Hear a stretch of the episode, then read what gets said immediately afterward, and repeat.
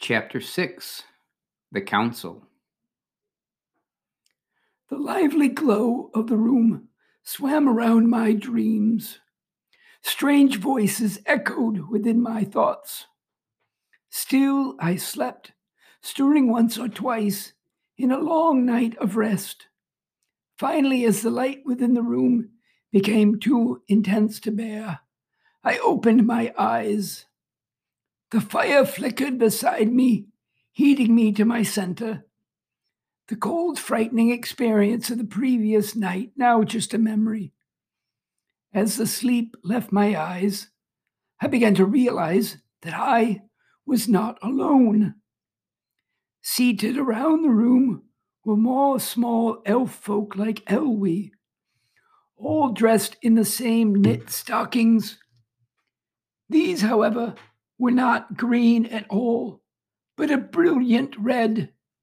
As I looked up into their faces, I was most amazed at their eyes. Each was large like the reindeer I tended in the field, but of such color and intensity, they seemed to see through me. All the elves wore a plain red jacket, the tint of winter berries. All that is but one he was dressed in an elaborate red overcoat. Gold lace ran along the sleeves and outlined the fur that encircled his neck and hands. His eyes were of a hue I could not describe. He looked down at me, and I felt something strange within. It was as if long held secrets were leaving me, and yet no words were exchanged. After what seemed an eternity, he finally spoke, his voice scratchy and raw. Gather, council members now, each be named and then a bow. Quickly speak, do not be coy. Welcome, welcome this young boy. Many names I heard that day, but few do I remember. All were strange and unfamiliar to me but each flowed from their tongues like wind through the trees. Ari, Ria, Aneth, Karim, Avel, and many more. I was lost in the beauty and mystery of each introduction. In time, all finished with a gentle bow. My eyes, which had been moving slowly around the circle, were now set upon the one who was clearly the leader of this group. I am Omris, council lead. His old voice echoed in the crowded cabin. Listen to our voices, heed the warnings and advice we give, change it will the life you live. His tone turned more serious as he continued. None before have found this place, leave we do without a trace. Safe we are beneath the lake, the mountains, valleys for our sake. Had heard stories of elves living within the northern valleys, but did not really believe them. But you, the magic key, have found hidden deep within the sound of rhyme and lyric, song and tale. You danced upon the rock and shale. Welcome to the lake, were you? Secret portal let you through. Tell us, tell us why you came. Share the magic of your name. It was clear they knew much about how I got here already, and I was really in no position to argue. So I shared with them what I have told you here today, Nicholas. When I had finished, the assembled group began to talk, but not in a language that I could understand. The words they spoke, though foreign, possessed a lyrical sound which danced lightly about my head as birds in winter woods. As the conversation continued, it took on darker tones. One elf in particular spoke with what was clearly an angry voice. Their cherub faces took on the serious look that comes with age and time. Their large eyes grew dark, and the colors in the room faded to grays and browns. I sensed that I had created a very serious discussion indeed. Then, like the morning sun after a fierce winter storm, Warm rays softened the room, and what had been a dark conversation seemed to brighten. Colors returned both to eyes and room. Each small person sat back in silence and looked toward the fire. They took on a faraway gaze, as if seeing into a distant past. Grandfather, I finally interrupted, you had a faraway look last night when we were watching the magic lights. I wondered where you had gone. Were you thinking of your time here?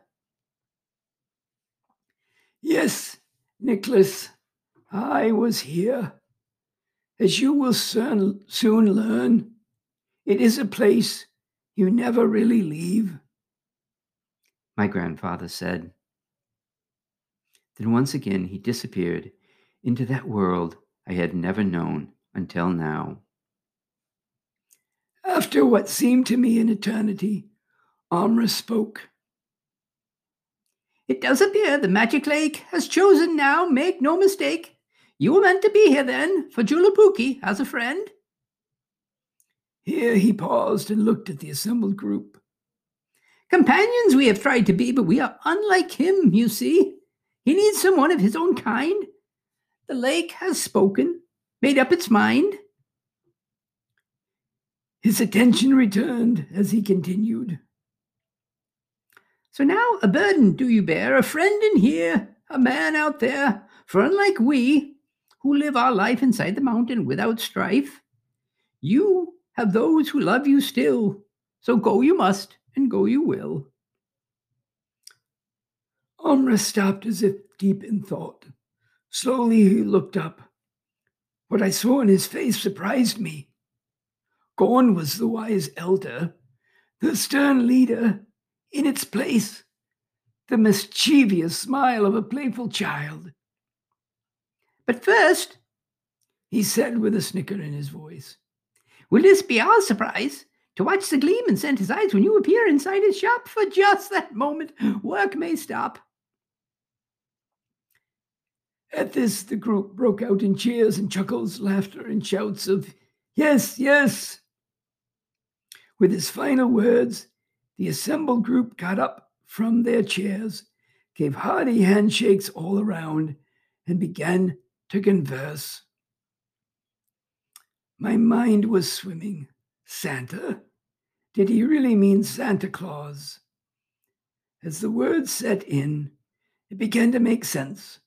The man I had met in the woods, who had tended the lame deer, had welcomed me into his home, was indeed Joulupukki, Father Christmas, Saint Nicholas. My grandfather paused between each name as if to allow the words to sink in, but it was far too late for that. My mind, like my grandfather's, was racing, with thoughts bursting in my brain I could hold back no longer. So the man on the radio was right. Santa Claus does live in Finland? Yes, Nicholas, my Isoisa replied. Santa Claus does live in Finland, below the mountain Korvatunturi, in the ancient land of elves. Joulupukki makes his home. This has stayed my secret. I hope that the man on the radio is only guessing and does not know where Nicholas lives. If he were to find out, this village and all who live within could be in danger.